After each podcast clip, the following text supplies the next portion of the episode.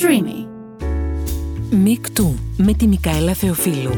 Γυναίκες που ξεχωρίζουν, που πετυχαίνουν, που στηρίζουν, που μοιράζονται. Γυναίκες που μιλούν στη Μικαέλα Θεοφίλου για τη ζωή τους σαν μικρά μαθήματα ενδυνάμωσης για όλες μας. Γεια σας, γεια σας, εδώ είμαστε και είμαστε με ένα ακόμα επεισόδιο του Μικτού. Αλλά αυτό το επεισόδιο του Μικτού είναι ανήμερα της Παγκόσμιας ημέρας της γυναίκας και θα αναλιώτικο. Θα φιλοξενήσει περισσότερες γυναίκες και θα τιμήσει γυναίκες που αγωνίζονται για τα ανθρώπινα δικαιώματα, για τη δημοκρατία, για την ελευθερία.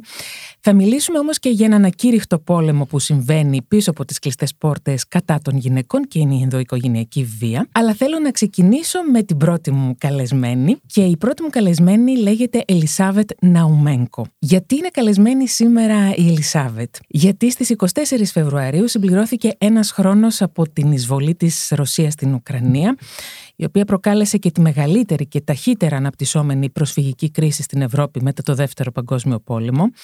Περίπου 8 εκατομμύρια πρόσφυγες αναγκάστηκαν να διαφύγουν σε γειτονικές χώρες και πάνω από 5,3 εκατομμύρια άνθρωποι έχουν εκτοπιστεί στο εσωτερικό της Ουκρανίας. Η Ελλάδα φιλοξενεί αυτή τη στιγμή περίπου 22.000 πρόσφυγες από την Ουκρανία, κυρίως γυναίκες και παιδιά, από την αρχή του πολέμου. Ωστόσο, αυτό που είναι ακόμα πιο συγκινητικό είναι ότι 5.000 γυναίκες πολεμούν στην πρώτη γραμμή του μετόπου. 40.000 γυναίκες υπηρετούν στις ένοπλες δυνάμεις, 8.000 είναι αξιωματικοί και οι γυναίκες συγκροτούν το 22% των Ουκρανικών ενόπλων δυνάμεων σήμερα. Έτσι λοιπόν τώρα η Ελισάβετ Ναουμένκο είναι από την Ουκρανία, είναι χρόνια στην Ελλάδα και θέλω αφενός να τη γνωρίσουμε καλύτερα, αφετέρου να μιλήσουμε για τις γυναίκες στην Ουκρανία ως μία από τις εκπροσώπους της και να μάθουμε και για τη δύναμη που κρύβουν μέσα οι Ουκρανές. Σε ευχαριστώ πάρα πολύ Ελισάβετ που ήρθες. Σας ευχαριστώ κι εγώ. Θέλω να μου πεις λίγα λόγια πρώτα για σένα. Πόσα χρόνια είσαι στην Ελλάδα; Είμαι από το 2007. Δηλαδή έχω έρθει όταν ήμουν 11 χρονών, ήμουν 28 τώρα. Ωραία. Από τα 11 μου. Άρα έχεις κάνει σχολείο στην Ελλάδα. Έχω μεγαλώσει εδώ. Έχεις μεγαλώσει. Έχω κάνει σχολείο, ε, λύκειο, δημοτικό, γυμνάσιο, σχολή. Έλα. Ναι. Ε, ε, τι σπούδασες; Ε, ναυτιλιακά. Α, πολύ ωραία. Εντάξει, νομίζω ότι η Ελλάδα βοηθάει σε αυτό κιόλας. Ναι, έτσι, ναι, πάρα ναι, πολύ ναι. ωραία. Είσαι παράλληλα και στην ε, κοινότητα, να την πω έτσι, Ukrainian Women in Greece. Σωστά; Σωστά, ναι. Ε, θα μιλήσουμε και γι' αυτό. Θέλω όμως πρώτα να μου πεις πώς ζεις αρχικά στην Ελλάδα, πώς είναι να ζεις στην Ελλάδα και πώς ήταν πριν από ένα περίπου χρόνο, η 24η Φεβρουαρίου, οπότε και κηρύχτηκε ο πόλεμος στην Ουκρανία. Ε, η ζωή στην Ελλάδα είναι πάρα πολύ ωραία. Εγώ αγαπάω την Ελλάδα, αγαπάω αυτή τη χώρα, αγαπάω τους ανθρώπους που είναι εδώ. Είναι φιλόξενοι άνθρωποι, είναι καλόκαρδοι, φιλικοί. Οπότε μόνο καλά έχω να πω και πραγματικά την έχω μέσα στην καρδιά μου. Άλλωστε έχω μεγαλώσει εδώ και πραγματικά για μένα είναι πατρίδα, πατρίδα μου. σου. Ναι, είναι. Όμως η αλήθεια είναι ότι πριν από ένα χρόνο ξύπνησα για να πάω για δουλειά Μμμ. και την ώρα που ξύπνησα είχα 30 αναπάντητες από την κουμπάρα μου που τις έχω βαφτίσει το παιδάκι και δεν μπορούσα να καταλάβω τι έγινε, γιατί από τις 6 ώρα το πρωί τόσα τηλέφωνα. Τι παίρνω πίσω και μου λέει δεν καταλαβαίνεις μου λέει τι έχει γίνει, δεν έχω ξαναπεράσει κάτι αντίστοιχο. Είναι τέτοιος ο φόβος και τέτοιος τρόμος που ήταν στη φωνή της που λέω τι έγινε. Και μου λέει, ξεκίνησαν οι βομβαρδισμοί. Πήρα το παιδί, δεν ξέρω πού να πάω. Πήρα μόνο το κινητό της, δεν πήρε τίποτα άλλο. Και ήταν στους δρόμους από το πρωί. Δεν ήξεραν πού να πάνε να κρυφτούν. Ένας πανικός, της είπα: Αν μπορείς, έλα στα σύνορα για να έρθω να σε πάρω, Να να, έρθεις. έρθεις σε μένα. Μμμ. Κάτι, οτιδήποτε Κάπως να μπορώ να, κάνω. βοηθήσεις, Ναι, ναι, ναι, να ναι. νιώθεις ότι βοηθάς. Αυτό. Και ήταν στο δρόμο, ήταν στο δρόμο από τις 6 ώρα το πρωί μέχρι τις 11, 11 έφτασε στα σύνορα. Ήταν με τον άντρα της και στις 10 η ώρα είπαν ότι οι άντρες δεν Πρέπει μπορούν να- να, περάσουν τα σύνορα. Μμμ. Οπότε ήταν η μία ώρα διαφορά Μία που ώρα διαφορά, ναι. καταργήθηκε αυτό και δεν άφηναν τους άντρες. Οι γυναίκες εκεί, τον πρώτο καιρό, πώς λειτουργήσαν, πώς βοήθησαν, πώς στήριξαν, είχες καθόλου εικόνα; Στήριξαν πάρα πολύ. Δεν ήθελαν να φύγουν, δεν ήθελαν να αφήσουν τα σπίτια τους, δεν ήθελαν να αφήσουν τους άντρες τους. Μμμ. Οι περισσότερες που έχουν πάει είναι οι άντρες που τους είπανε να πάτε. Δηλαδή Μμμ. να, να σωθείτε έστω εσείς και τα παιδιά. Δεν Ναι. τους άφηναν. Πολλές γυναίκες πήγαν στρατιώτες. Ναι, πήγαν στο αυτό. στρατό. Ακριβώς. Δηλαδή για να βοηθήσουν. Δεν ήθελαν να εγκαταλείψουν τη χώρα τους. Τι σημαίνει η γυναίκα στην Ουκρανία, τι είναι η γυναίκα στην Ουκρανία, γιατί θα σου πω γιατί σε ρωτάω. Γιατί αφενός διάβαζα ότι έχετε ένα από τα πιο ισχυρά και τα πιο ιστορικά φεμινιστικά κινήματα στην Ουκρανία. Αφετέρου, η δύναμη που βγάλατε οι γυναίκες, γιατί για τους άντρες με κάποιο τρόπο το θεωρούμε δεδομένο, στον πόλεμο θα πάνε. Οι γυναίκες όμως επιδείξατε μία τόσο μεγάλη δύναμη και θέλω να μου μιλήσεις λίγο γενικά για την κουλτούρα των γυναικών στην Ουκρανία. Πώς είναι να είσαι γυναίκα στην Ουκρανία; Η αλήθεια είναι ότι τώρα είναι μια σύγχρονη γυναίκα. Δεν είναι όπως ήταν πριν Είναι μια σύγχρονη γυναίκα και πιστεύω πως δεν έχει μεγάλη με την σύγχρονη γυναίκα Έχουν όνειρα, στόχους, κάνουν τα χόμπι τους, δουλεύουν. Εννοείται, ναι. Εννοείται. Ε, προσπαθούν. Ε, απλά λόγω του πολέμου καταλάβαν πόσο δυνατές είναι οι γυναίκες και πώς μπορούν να κάνουν πολλά πράγματα για τη χώρα τους. Και καταλάβαμε από τον πόλεμο πόσο πολύ αγαπάμε αυτή τη χώρα. Κάτι που είχαμε δεδομένο εμείς. Αλλά πιστεύω πραγματικά πως δεν έχει καμία διαφορά με την σύγχρονη γυναίκα ναι. Ελληνίδα. Ναι. Ελισάβετ μου, λοιπόν, εσύ είσαι εδώ από τα 11 σου χρόνια. Από ό,τι μου είπες, στα 21 σου κάνεις τη δική σου επιχείρηση στην Ελλάδα. Θέλω να μου πεις και τι επιχείρηση είναι αυτή. Και είσαι γυναίκα, είσαι από την Ουκρανία, είσαι μικρή σε ηλικία. Θέλω να μου πεις πώς βίωσες αυτές σου τις ταυτότητες και επιχειρηματίας βέβαια γυναίκα, έτσι, πώς βίωσες αυτές σου τις ταυτότητες, αυτές σου τις ετικέτες εδώ στην Ελλάδα. Είμαι αυτή τη στιγμή 28 και η επιχείρηση είναι περίπου 8 χρόνια την έχουμε. Είναι μια οικογενειακή την οποία όμως την τρέχεις εσύ. Να. Είναι, έχουμε αλυσίδα με ζαχαροπλαστεία catering Candy Cut. Ναι. Και η κάθε αρχή, όπως λένε και οι δύσκολοι, βέβαια είχαμε αντιμετωπίσει αρκετά Εγώ προσωπικά είχα αντιμετωπίσει θέματα ρατσισμού και bullying. Όχι κυρίως για την καταγωγή μου, όχι τόσο πολύ, αλλά όσο πως ήμουν αρκετά μικρή, ήμουν 21 και ήμουν γυναίκα. Οπότε, σαν γυναίκα, είχα μια αντιμετώπιση πως δεν καταλαβαίνει μια γυναίκα και είναι μικρή και δεν με έπαιρναν ποτέ και καθόλου στα σοβαρά σε καμία υπηρεσία, ειδικά σε δημόσιες υπηρεσίες που έτρεχα για διάφορα χαρτιά που χρειαζόταν να φτιάξω. Έχεις κάποιο παράδειγμα πιο συγκεκριμένο να μου δώσεις; Ναι. Όταν έφτιαχνα κάποια χαρτιά για κάποιους υπαλλήλους που έπρεπε να προσλαβω μέσω κάποιου προγράμματος, ρώταγα τον κύριο που καθόταν, λέω τι χαρτιά χρειάζεται ακόμα να φέρω και μου λέει, πες το λογιστή. Λέω, θα πω στο λογιστή. Απλά εξηγήστε μου για να ξέρω κι εγώ, να μην κάνω λάθος, να μην ξανάρθω, να τα ξέρω όλα, να, να τα συγκεντρώσω κι εγώ. Και μου λέει, πέστε στο λογιστή, γιατί έτσι κι αλλιώς και να σου πω δεν θα καταλάβεις. Μάλιστα. Πολλά παρόμοια περιστατικά. Ναι. Σεξουαλική παρενόχληση έχεις δεχθεί; Όχι. Ευτυχώς ποτέ. Ποτέ. Με την έναρξη του πολέμου ακούστηκαν πολλά και κυρίως μάθαμε πολλά, δεν ακούστηκαν γενικά, ήταν ειδικά, για βιασμούς γυναικών από την Ουκρανία, από Ρώσους. Είναι κάτι το οποίο το είχες ακούσει εσύ αυτό; Έχω Έχω ακούσει, πραγματικά έχω ακούσει για πολλά περιστατικά σε χωρια που έχουν ε, γίνει. Προσωπικά όμως δεν γνωρίζω κάποιο συμβάν από κάποιο δικό μου άνθρωπο. Ναι. Το γεγονός ότι με την, πάλι με την έναρξη του πολέμου ενώ εμείς γνωρίζουμε αυτή τη στιγμή για τη δύναμη των γυναικών από την Ουκρανία, υπάρχουν ε, άνθρωποι στον κόσμο και υπάρχουν και χώρες ολόκληρες που δεν αναγνωρίζουν αυτή τη δύναμη της γυναίκας από την Ουκρανία, αλλά βλέπουν μόνο τη γυναίκα ως ένα αντικείμενο σεξουαλικό. Λειτουργούν ε, μέσα στο μυαλό τους με μια σεξιστική συμπεριφορά. Αυτό πώς το νιώθεις; Πιστεύω πως ξεκάθαρα είναι στον άνθρωπο. Μια γυναίκα είναι και η ταυτότητά της. Οπότε είναι ξεκάθαρα στον άνθρωπο τι θα βγάλει, τι θα δείξει και τι σεβασμό θα μπορεί να τσέχει ένας άνθρωπος. Δεν έχει σημασία καθόλου η καταγωγή πιστεύω. Είτε είναι μια γυναίκα Ουκρανή, είτε είναι μια γυναίκα ε, Ιταλίδα, Ελληνίδα, Αγγλίδα, είναι καθαρά θέμα ανθρώπου. Και θέμα κουλτούρας και συμπεριφοράς που έχει. Του ανθρώπου που θα δείξει το σεβασμό ή όχι. Να. Μάλιστα. Πολύ ωραία. Σήμερα πώς είναι τα πράγματα στην Ουκρανία και θέλω να μου πεις και για σένα, για τους ανθρώπους που έχεις αφήσει εκεί ή που βρίσκονται εκεί. Ε, σήμερα είναι πολύ χειρότερα τα πράγματα από αυτά που δείχνουν και αυτά που ήταν πριν από ένα χρόνο.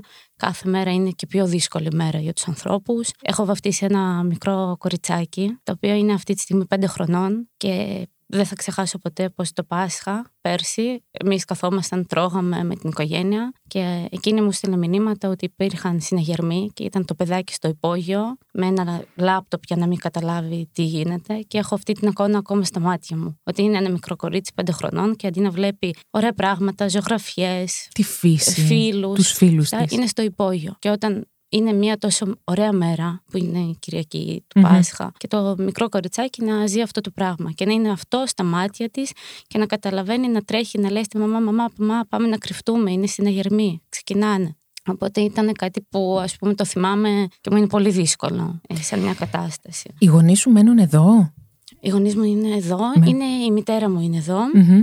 Η μητέρα μου έχει παντρευτεί Έλληνα. Έλληνα, ναι. ωραία. Είναι πάρα πολλά χρόνια μαζί του. Έχω μεγαλώσει κι εγώ σε αυτή την οικογένεια. Προφανώς, ναι. Η μαμά ως πιο παλιά, πώς έζησε αυτή την, ε, τη δύσκολη κατάσταση του πολέμου; Η μητέρα μου ως πιο παλιά προσπαθεί πάρα πολύ με ό,τι τρόπο μπορεί απλά να βοηθήσει. Είτε είναι με κάποια φιλανθρωπικά γεύματα, είτε είναι μέσω της ομάδας που είμαστε, που Θα μου προσπαθούμε... πεις, θέλω να μου πεις για αυτήν πολύ. που προσπαθούμε και βοηθάμε είτε ψυχολογική στήριξη, είτε κάποια πληροφορία που Μμμ. όταν ήρθαν οι γυναίκες δεν ήξεραν πού να πάνε, πού να απευθυνθούν, τι να κάνουν.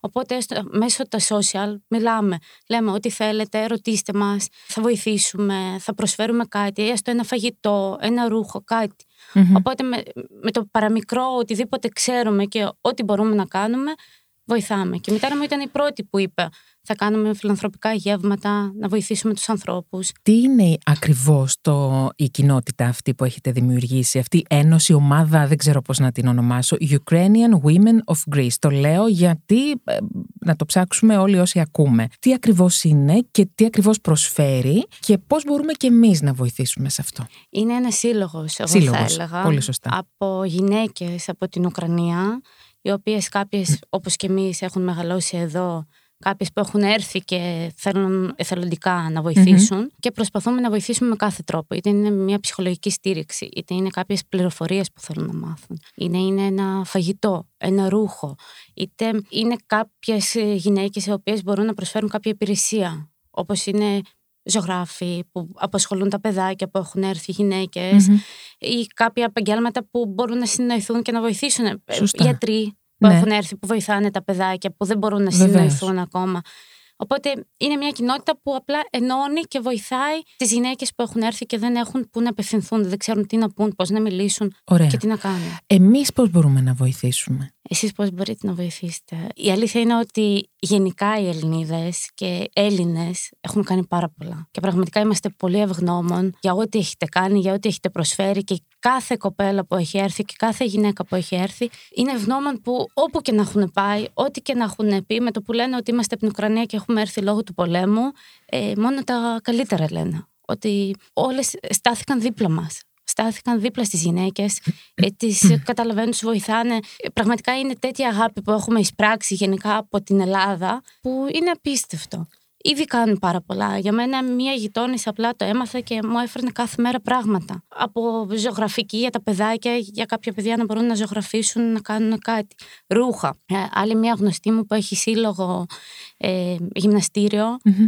Έβγαλε ανακοίνωση και μαζέψανε δύο φορτηγά με πράγματα τα οποία προσφέραμε. Είναι τέτοια αγάπη και τέτοια στήριξη πραγματικά που έχουν κάνει. Προχθές με πήρε μια κοπέλα και μου λέει: Έχω δει ότι είσαι στην Ένωση. Μπορώ να σου φέρω κι εγώ κάποια πράγματα, ρούχα. Μόνες τους, χωρίς να ζητήσουμε κάτι, προσφέρουν μόνες τους.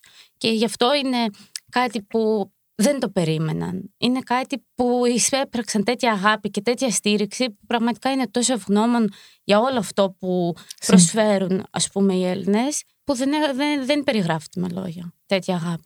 Να το θεωρείς δεδομένο πάντα αυτό να ξέρεις, γιατί είμαστε πάντα εδώ. Και Ναι. κυρίως ε, οι Έλληνες είναι πάντα εδώ εκεί που βλέπουν δύναμη και μ, ευαισθησία μαζί και αδυναμία μαζί.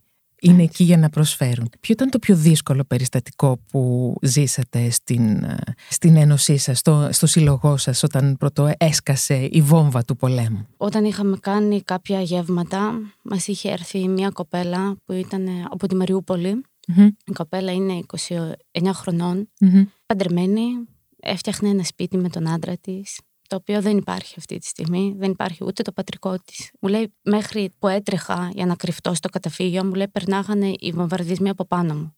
Και απλά λέει, έκανα το σταυρό μου για να μην με πετύχει. Έζησε, αν δεν κάνω λάθος, γύρω στις τρεις εβδομάδες κάτω, χωρίς φως, χωρίς ρούχα, χωρίς τρόφιμα, χωρίς τίποτα. Ε, δεν έβλεπε και απλά δεν ήξερε αν θα φύγει από εκεί πέρα. Οπότε όταν ήρθε και μας τα έλεγε, απλά ήρθε με ένα κινητό. Το μόνο που πρόλαβε να πάρει μαζί της. Δεν τίποτα. Και καταλαβαίνεις πόσα σημαντικά πράγματα εμείς στη ζωή μας τα έχουμε δεδομένα και δεν τα εκτιμάμε πολλές φορές. Και νομίζω ότι είναι από τα δυσκολότερα πράγματα που έχουν περάσει αυτές οι γυναίκες που απλά από μια μέρα στην άλλη δεν ξέρουν τι να κάνουν. Δεν ξέρουν πού να πάνε, πού να μείνουν, ένα φαγητό να φάνε. Δεν υπάρχουν. Ξαφνικά. Από, από εκεί που έκανε όνειρα να κάνει παιδί, να κάνει οικογένεια με τον άντρα της, τα έχει όλα τακτοποιημένα, τη δουλειά της, ο άντρας τη δουλειά του. Φτιάχνανε το μέλλον τους, φτιάχνουν τα όνειρά τους. Και ξαφνικά γκρεμίστηκαν όλα σε μια μέρα. Είναι πολύ δύσκολο αυτό, ναι. Όντως είναι πολύ δύσκολο αυτό. Και σε βλέπω πολύ συγκινημένη. Είμαι όταν μιλάω για όλα αυτά που έχουμε περάσει, όπως επίσης η γιαγιά μου που έχει πολλά αδέλφια. Ναι. Κάθε μέρα έκλαιγε. Γιατί απλά έπαιρνε τηλέφωνο και δεν το σήκωναν. Και εμείς δεν ξέραμε αν ζούσαν ή όχι. Απλά δεν ξέραμε, ζουν ή όχι. Δεν ξέρουμε. Μόνο αυτό θέλαμε να μάθουμε. Και η γιαγιά μου κάθε μέρα να κλαίει. Και έχουμε όλη αυτή την εικόνα στο σπίτι. Είναι ακόμα εκεί η γιαγιά, ε; Η γιαγιά είναι εδώ. Α, έχει έρθει αθ... Η γιαγιά είναι εδώ, ναι. Είναι πολλά χρόνια εδώ, αλλά είναι 8 αδέλφια. Α, που είναι στην Ουκρανία. Και είναι, οι υπόλοιποι είναι στην Ουκρανία, ναι. Μάλιστα. Και αυτό ήταν που την τρόμαξε πολύ. Ναι. Αυτό ήταν και που... να φανταστείτε ότι το σπίτι της αδελφής της, ακριβώς το διπλανό σπίτι, έπεσε. Μάλιστα. Εκείνη ήταν στο υπόγειο, το δικό της σπίτι σώθηκε κατά θαύμα. Τι εύχεσαι; Εύχομαι να τελειώσει ο πόλεμος. Εύχομαι ειρήνη και αγάπη σε όλο τον κόσμο. Νομίζω ότι είναι ό,τι πιο σημαντικό μπορεί να έχει ένας άνθρωπος. Πιστεύω πως δεν υπάρχει δικαιολογία για πόλεμο. Καμία. Έχεις το 2023 που ζούμε δεν υπάρχει καμία δικαιολογία για να μπορούμε να δικαιολογήσουμε έναν πόλεμο. Δεν υπάρχει. Εγώ θέλω να σε ευχαριστήσω πάρα πολύ. Θέλω να σου ευχηθώ χρόνια πολλά ως γυναίκα, ως γυναίκα από την Ουκρανία, ως δύναμη μεγάλη. Σε ευχαριστώ που υπάρχεις, σε ευχαριστώ που βοηθάς, σε ευχαριστώ που ήρθες και να θυμίσω ξανά Ukrainian Women of Greece. Υπάρχει πάντα τρόπος να βοηθήσετε. Υπάρχει πάντα τρόπος να είστε κοντά η μία γυναίκα με την άλλη. Ελισάβετ, σε ευχαριστώ. Και εγώ σας ευχαριστώ. Εδώ είμαστε με το Μικτού και όλα ξεκίνησαν όταν η 22χρονη Ιρανή, Ζίνα Αμινή, συνελήφθη από μια ειδική ομάδα της αστυνομίας της Ισλαμικής Δημοκρατίας του Ιράν, που είναι υπεύθυνη για τη δημόσια εφαρμογή των Ισλαμικών κανονισμών για το χιτζάπ, επειδή το χιτζάπ της δεν πληρούσε τις υποχρεωτικές κυβερνητικές προδιαγραφές. Δύο μέρες μετά έγινε γνωστό ότι η Αμινή πέθανε, ενώ είχε πέσει σε κόμμα συνεπία των βίων χτυπημάτων που δέχθηκε από τους άνδρες της αστυνομίας εμνότητας, όπως ονομάζεται στο Ιράν. Η επίσημη έκθεση της αστυνομίας ανέφερε ότι υπέστη καρδιακή ανακοπή, έπεσε σε κόμμα και κατέληξε δύο μέρες μετά, όμως στοιχεία που ήρθαν στο φως αποκάλυψαν ότι η νεαρή γυναίκα είχε χτυπηθεί μέχρι θανάτου στο κεφάλι με γκλόμπ, λίγη ώρα μετά τη σύλληψή της και τη βίαιη εισαγωγή εισαγωγή της σε κλούβα της αστυνομίας. Αυτομάτως ο θάνατός της τη μετέτρεψε σε σύμβολο κατά της βίας των γυναικών στην Ισλαμική Δημοκρατία του Ιράν. Μετά διαβάσαμε σε τίτλους ότι ελήφθη η ιστορική απόφαση στο Ιράν να καταργηθεί η αστυνομία των ηθών, μετά από μήνες αιματηρών διαδηλώσεων. Μετά αυτά τα, αυτή η είδηση ήταν κάπως συγκεχημένη, ήταν λίγο θολή, με το Γενικό Εισαγγελέα της χώρας, Μοχαμάτ Τζαφάρ Μονταζερή, να ανακοινώνει την κατάργηση της αστυνομίας ηθών, την κυβέρνηση της Τυχεράνη και την αστυνομία της Ισλαμικής χώρας να τηρούν σιγή ηχθείως και τα κρατικά μέσα μαζικής ενημέρωσης να αμφισβητούν ανοιχτά την εισαγγελική απόφαση. Πριν από λίγες ημέρες διάβασα και για την. Όχι, διάβασα και στις ειδήσεις υπάρχει παντού για την δηλητηρίαση πολλών μαθητριών σε σχολεία του Ιράν. Όπως καταλαβαίνετε, μια μέρα σαν τη σημερινή, μια μέρα υπενθύμησης για τα ανθρώπινα δικαιώματα των γυναικών, δεν θα μπορούσε παρά να είναι αφιερωμένη και στις γυναίκες του Ιράν. Έχω λοιπόν τη χαρά να έχω σήμερα μαζί μου την Πίτα Αμπάντη, είναι Φέλη, όπως θέλει εκείνη, που ζει μόνιμα στην Αθήνα, πολύ μακριά από την επανάσταση της Μαντίλας, αλλά και πολύ κοντά στις γυναίκες της χώρας της. Στα πέντε της χρόνια εγκατέλειψε το Ιράν μαζί με την οικογένειά της που ήταν αποφασισμένη να αναζητήσει μια καλύτερη τύχη στην Ευρώπη. Εκείνη έμεινε στην Ελλάδα, έκανε οικογένεια, πήρε μέρος και στο GNTM, έχει ένα κοριτσάκι με το σύζυγό της και είναι εδώ για να μας πει και τη δική της ιστορία, αλλά και την ιστορία των γυναικών στη χώρα της. Μπίτα είναι Νεφέλη, σε ευχαριστώ πάρα πολύ που είσαι εδώ. Ευχαριστώ πάρα πολύ για την πρόσκληση. Ε, ήρθα εδώ πέρα για να κάνουμε μια συζήτηση για τις γυναίκες και για τις δηλητηριάσεις που επικρατούν αυτή τη στιγμή στη χώρα μου. Είναι λίγο τρομερό ο τρόπος που συμπεριφέρονται και το βγάζουν και προς τα έξω αυτή τη στιγμή γιατί ε, βγάζουν μεμονωμένα γεγονότα οι κυβερνήσεις των έξω κρατών. Δεν, θα μιλήσω μόνο στην για την Ελλάδα. Για την Ελλάδα, ναι. Μιλάω γενικά για όλο τον κόσμο που δεν σταμάτησε ποτέ η Επανάσταση αλλά σταμάτησαν οι ειδήσει να το δείχνουν. Όπως το καταλαβαίνω πολύ καλά, γιατί υπάρχουν και άλλα θέματα, θέματα που είναι σοβαρά εξίσου, όπως αυτό που συνέβη. Ακριβώς, ακριβώς. Το θέμα είναι ότι δεν είναι μεμονωμένο γεγονός. Αυτό θέλω να εστιάσουμε. Δηλαδή δεν είναι ότι. Έγινε μια επανάσταση και τέλος. Ακριβώς. Κάθε μέρα γίνεται συνεχίζεται κανονικά και με αποτέλεσμα τώρα να επικρατεί η δηλητηριάση στα σχολεία των κοριτσιών από μικρής ηλικίας. Αναγνωρίστηκε νομίζω κιόλας. Ε, ναι. Πριν από μια-δυο μέρες διάβαζα ότι σήμερα ότι τελικά το ομολόγησαν οι αρχές ότι συνέβησαν αυτές οι δηλητηριάσεις και ότι ήταν λέει από εξτρεμιστικές οργανώσεις. Ναι, έτσι λένε, αλλά όλοι γνωρίζουμε εμείς ε, που είμαστε από εκεί και γενικά οι άνθρωποι που είναι στο Ιράν, όλοι ξέρουν ότι το κράτος το έχει κάνει για να δείξει τη δύναμή του ότι επικρατεί και ότι δεν φοβάται για τις απώλειες που θα δώσει. Που θα υπάρχουν λόγω Ακριβώς. της απώλειας των κοριτσιών. Υπάρχει, ε, επίτρεψέ μου να το πω Νεφέλη μου, έχω την αίσθηση ότι υπάρχει ένα μίσος προς τις γυναίκες ή, ή μια εκδίκηση προς τις γυναίκες.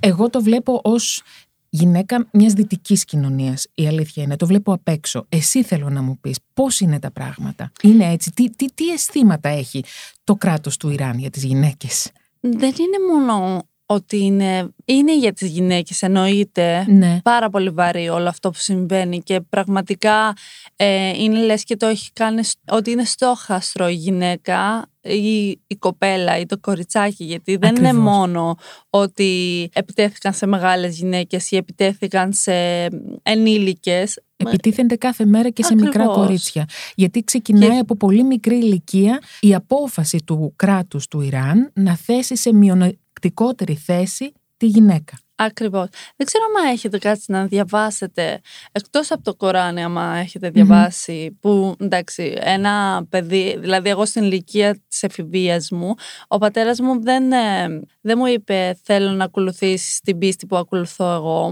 Μου έβαλε να διαβάσω για το χριστιανισμό, για όλες, ε, βασικά για όλες, τις θρησκείες. Τι υπέροχο αυτό. Δεν το κάνουμε ούτε εμείς εδώ στην Ελλάδα αυτό. Ναι. Εντάξει. Πιστεύω ότι είναι το πιο σωστό. Δεν ξέρω ούτε εγώ άμα θα βαφτίσω το, ε, το κοριτσάκι μου. Δηλαδή με το Μορτεζάν το συζητάμε. Δεν έχουμε ο σύζυγος είναι ο Μορτεζάν. Ναι, ναι. Το συζητάμε ε, άμα θα βαφτίσουμε την κόρη μας γιατί νομίζω ότι είναι το πιο σωστό. Γιατί εγώ όταν διάλεξα την Ορθόδοξη χριστιανική πίστη Α, την διάλεξε, είσαι Ορθόδοξη. Ναι, εγώ διάλεξα και το όνομά μου, τον Νεφέλη. Αλήθεια, γι' αυτό. Α, ναι, το μας αυτό. Ήταν δικές μου επιλογές. Και τον Νεφέλη. Και βαφτίστηκα πολύ πιο μετά. Δηλαδή, βαφτίστηκα, αν δεν κάνω λάθος, στα 20 μου χρόνια. Μάλιστα. Δηλαδή ήμουν 20 χρονών Ήσουν όταν βαφτίστηκα. 20 χρονών και βαφτίστηκα. Αν δεν κάνω λάθος, μπορεί να ήμουν ναι. και 21. Δεν είμαι σίγουρη. Δεν έχει σημασία. Πάντως μεγάλη, ενήλικη. Ναι, ενήλικη πλέον. Ήξερα δηλαδή το τι επιλέγω. Mm-hmm. Όπως επιλέγουμε το πού θα δώσουμε κάποια ψήφο, που καθόμαστε σκεφτόμαστε ποια ψήφο θα δώσουμε, πού θα τη δώσουμε και για ποιο λόγο θα το δώσουμε, που είναι και μέρες εκλογών τώρα. Και είναι μεγάλο το δίλημα. Και είναι μεγάλο το δίλημα πού θα δώσουμε την ψήφο, η αλήθεια είναι. Γιατί. ναι, τέλος πάντων, δεν θέλω καθόλου να συζητήσω γι' αυτό. Όχι, όχι. Η επιλογή μου ήταν η Ορθόδοξη πίστη πραγματικά, γιατί το αγάπησα. Δηλαδή δεν ήταν ότι με πίεσε κάποιος με το που γεννηθείς, σε βαφτίζουν ή με το που έρθω εδώ ναι. και πάω στο σχολείο και διαβάζω τα θρησκευτικά να ασπαστώ την πίστη. Εγώ διάλεξα την πίστη, διάβασα για την πίστη και έτσι διάλεξα να... να γίνω χριστιανή Ορθόδοξη. Το ίδιο θέλω να κάνει το παιδί μου, γιατί την ίδια αγάπη που νιώθω εγώ, ας πούμε, για το χριστιανισμό αυτή τη στιγμή, θέλω να το νιώσει και το παιδί μου. Όχι για το χριστιανισμό, για οποιαδήποτε για θρησκεία. Για οποιαδήποτε θρησκεία θέλει εκείνη. Και να γυρίσει και να μου πει ότι θέλω να γίνω ας πούμε μουσουλμάνα, Είναι δεν με οκ. πειράζει. Είναι οκ. Βεβαίως. Δεν θα κρίνω εγώ την πίστη ε, του καθένα. Έστω και αν ε, δεν θα της πω εγώ μη, όχι, ε, είναι Φυσικά. έτσι και έτσι. ναι. Θα ανταλλάξουμε απόψεις, θα μιλήσουμε και ό,τι θέλει η ίδια. Πιστεύω ότι αυτό είναι το σωστό. Απόλυτα σωστό. Αλλά ε, για το Ιράν είναι θεοκρατικό καθεστώς. Αυτό τι σημαίνει. Ότι ε, αυτά που λέει ας πούμε το Κοράνι προσπαθεί να τα κάνει νόμους. Αυτό Μάλιστα. είναι το λάθος. Γιατί κάποιος άλλος ε, θα πρέπει να υπάρχει η ανεξάρτητη θρησκεία. Μμ. Ε, για να μπορέσει ουσιαστικά ένα παιδί ή κάποιος να αγαπήσει αυτή τη θρησκεία και να μην γίνεται όλο αυτό το... ακριβώς. Έτσι όπως ήταν όταν ήταν βασιλιάς. Οι μισοί φορούσαν μαντήλα και μπορούσαν να κάνουν ό,τι Μα θέλουν. το Ιράν ήταν κάποια στιγμή μια π- πολύ πρωτοποριακή ε, χώρα. Δηλαδή, οι γυναίκες στο Ιράν κάποτε, στην Περσία, Μμμ. ως Περσία δηλαδή, θυμάμαι φωτογραφίες από παλιότερα που οι γυναίκες ήταν, ε, ήταν στο πανεπιστήμιο, ήταν ελεύθερες, φοράγαν υπέροχα ρούχα, ήταν πολύ Ναι. Κομψέ. Θυμάμαι δηλαδή, έβλεπα κάτι φωτογραφίες από παλιότερα που πραγματικά τώρα μου το θύμισες εσύ. Ναι, ε, που μου μα το έτσι είπες. είναι. Έτσι είναι. Ε, πιστεύω ότι ήταν το πιο σωστό αυτό. Δηλαδή, όταν ήταν, ε, επικρατούσε βασιλευόμενη, δεν ήταν, Μμμ. δημοκ... ε, ήταν ήταν βασιλευόμενη βόμενη δημοκρατία. δημοκρατία.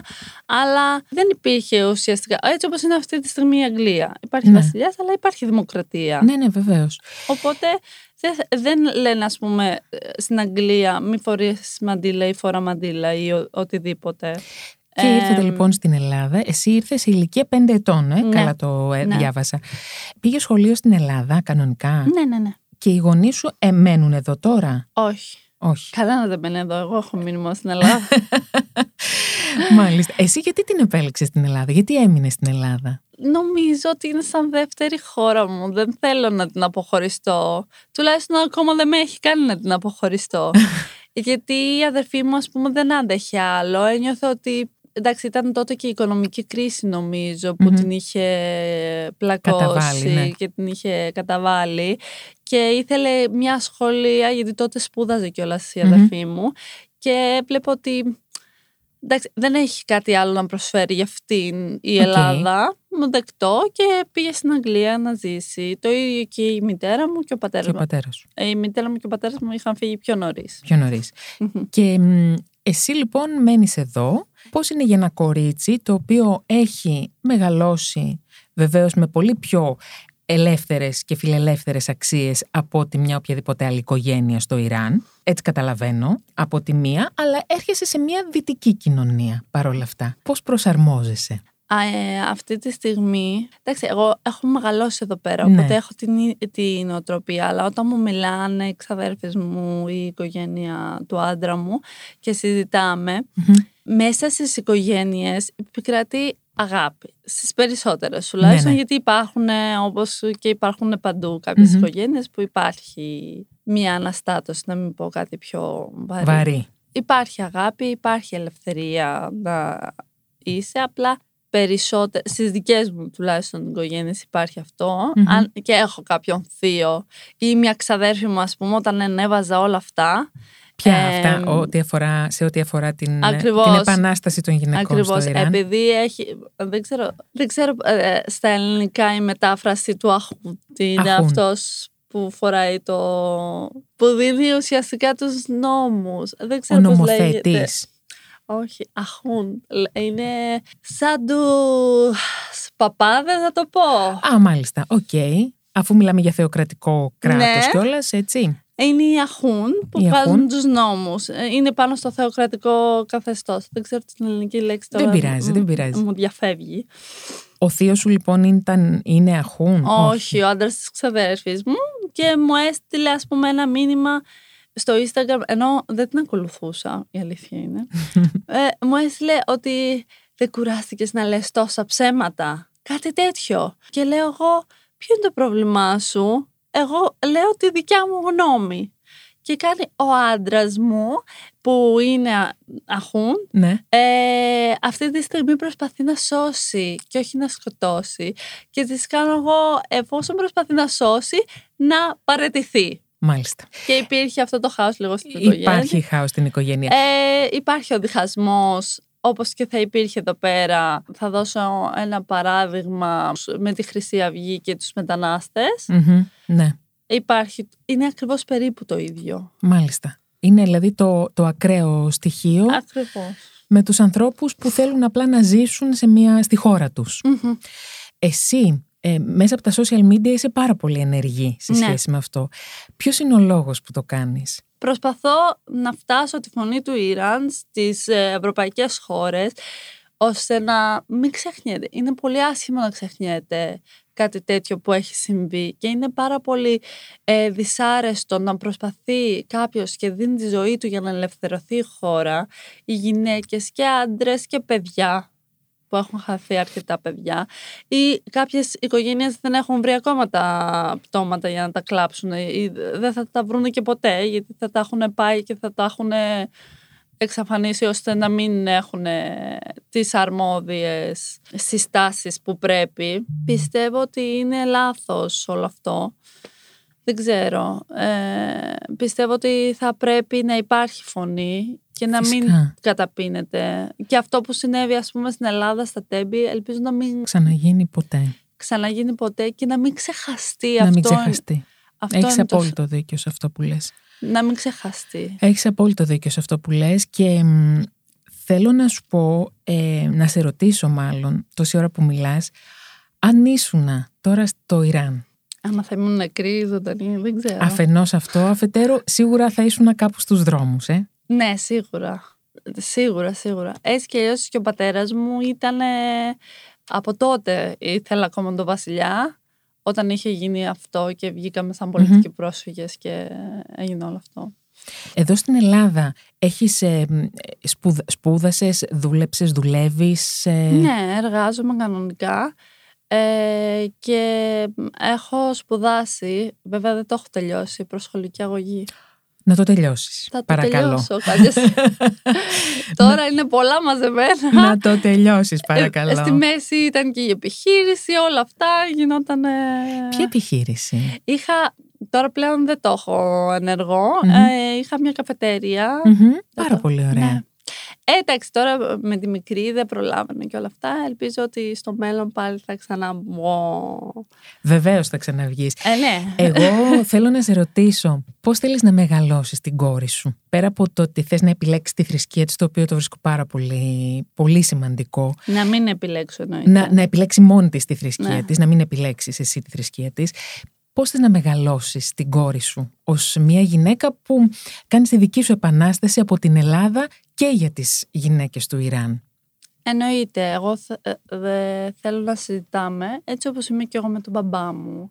Δηλαδή, ε, ο πατέρας μου που ως άντρας που θα έπρεπε να είναι πιο αυστηρός ή πιο κάθετος σε μερικά πράγματα, υπάρχει συζήτηση από πολύ μικρή. Από όταν ε, θυμάμαι τον εαυτό μου 15 χρονών και να συζητάμε για πράγματα από μη σεξουαλικού περιεχομένου μέχρι και του σεξουαλικού περιεχομένου ώστε να μου δώσει την κατάλληλη πληροφορία και εγώ μόνη μου να καταλάβω τι πρέπει να κάνω.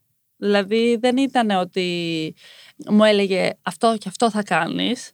Έλεγε την άποψή του και λέει πιστεύω ότι αυτό που θα κάνεις θα καταλήξει έτσι. Μμμ. Μου λέει, άμα θέλεις να το κάνεις, μπορείς να το κάνεις, θα είναι δικιά σου επιλογή. Απλά μετά θα δεις και τη συνέπεια της πράξης που θα είναι αυτή. Και συνήθως εγώ το έκανα.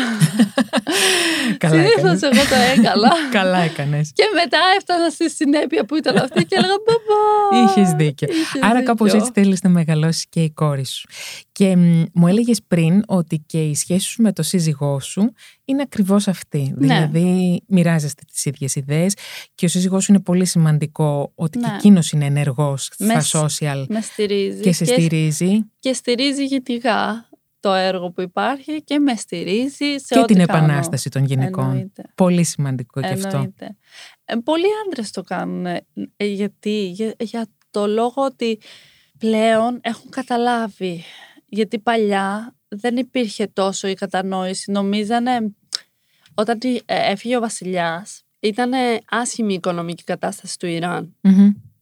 Τώρα έχει εξελιχθεί πάλι όπως ήταν ο βασιλιάς και προσπαθούν να τον διώξουν η οικονομική κατάσταση της χώρας. Ενώ δεν ήταν έτσι.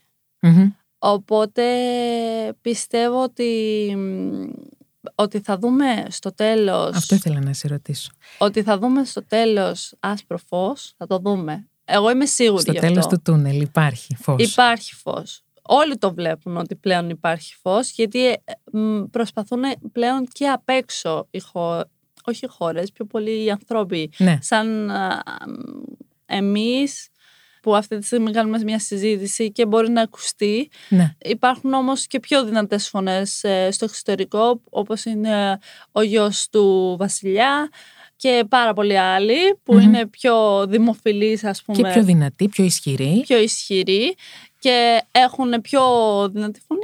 Όχι ότι εμείς δεν έχουμε, αλλά ό,τι μπορούμε πραγματικά να το προσφέρουμε για να γίνει η αλλαγή, για να δει ένα πεντάχρονο κορίτσι πώς είναι να μην πας με, με μπουρκα ή οτιδήποτε, να είσαι ελεύθερη, να είσαι ελευθερία λόγου, να μπορείς να, ε, να πεις ότι αυτό το θέλω εγώ, να μπορείς να κοιτάξεις λίγο πιο πάνω. Δηλαδή, ε, άμα δείτε, δεν ξέρω άμα έχετε δει κορίτσια που είναι μ, από ανατολικές χώρες που δεν Ναι. κοιτάνε προς τα πάνω. Ναι, ναι. Κοιτάνε συνέχεια προς το κάτω. Προς τα κάτω. Να κοιτάνε στα, ίσια, στα μάτια, στα ίσια των, ε, Δεν των το συνομιλωτή τους. Δεν το Πρέπει. κάνουν. Μερικ- μερικοί δεν το κάνουν από σεβασμό, άμα είναι μεγαλύτερος, αλλά άλλοι δεν το κάνουν από φόβο. Δεν Να είναι η φύγει λοιπόν ο κουλτούρα έτσι. φόβος. Να φύγει ο φόβος. Να φύγει ο Και από το φόβος. βλέμμα των γυναικών στο Ιράν. Ακριβώς. Είναι πολύ σημαντικό αυτό που λες. Και μ, αυτή νομίζω ότι είναι και μια ευχή για, Ναι. για τις γυναίκες. Συγκινείσαι. Έχεις συγκινηθεί Ε, λίγο. ε, Ότι υπάρχει λίγο...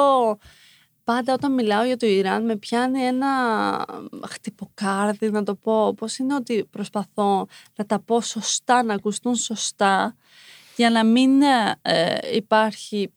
Να ξέρουν ότι πραγματικά αυτό που συμβαίνει στο Ιράν άμα συνέβαινε στην Ελλάδα οι άνθρωποι δεν ξέρω, θα είχαν τρελαθεί. Φανταστείτε ότι πριν γίνει αυτό και βγει στις ειδήσεις, ε, έχω ηχητικά που μου λέγανε ότι ο αέρας που αναπνέουμε είναι τοξικός. Μας το έλεγαν.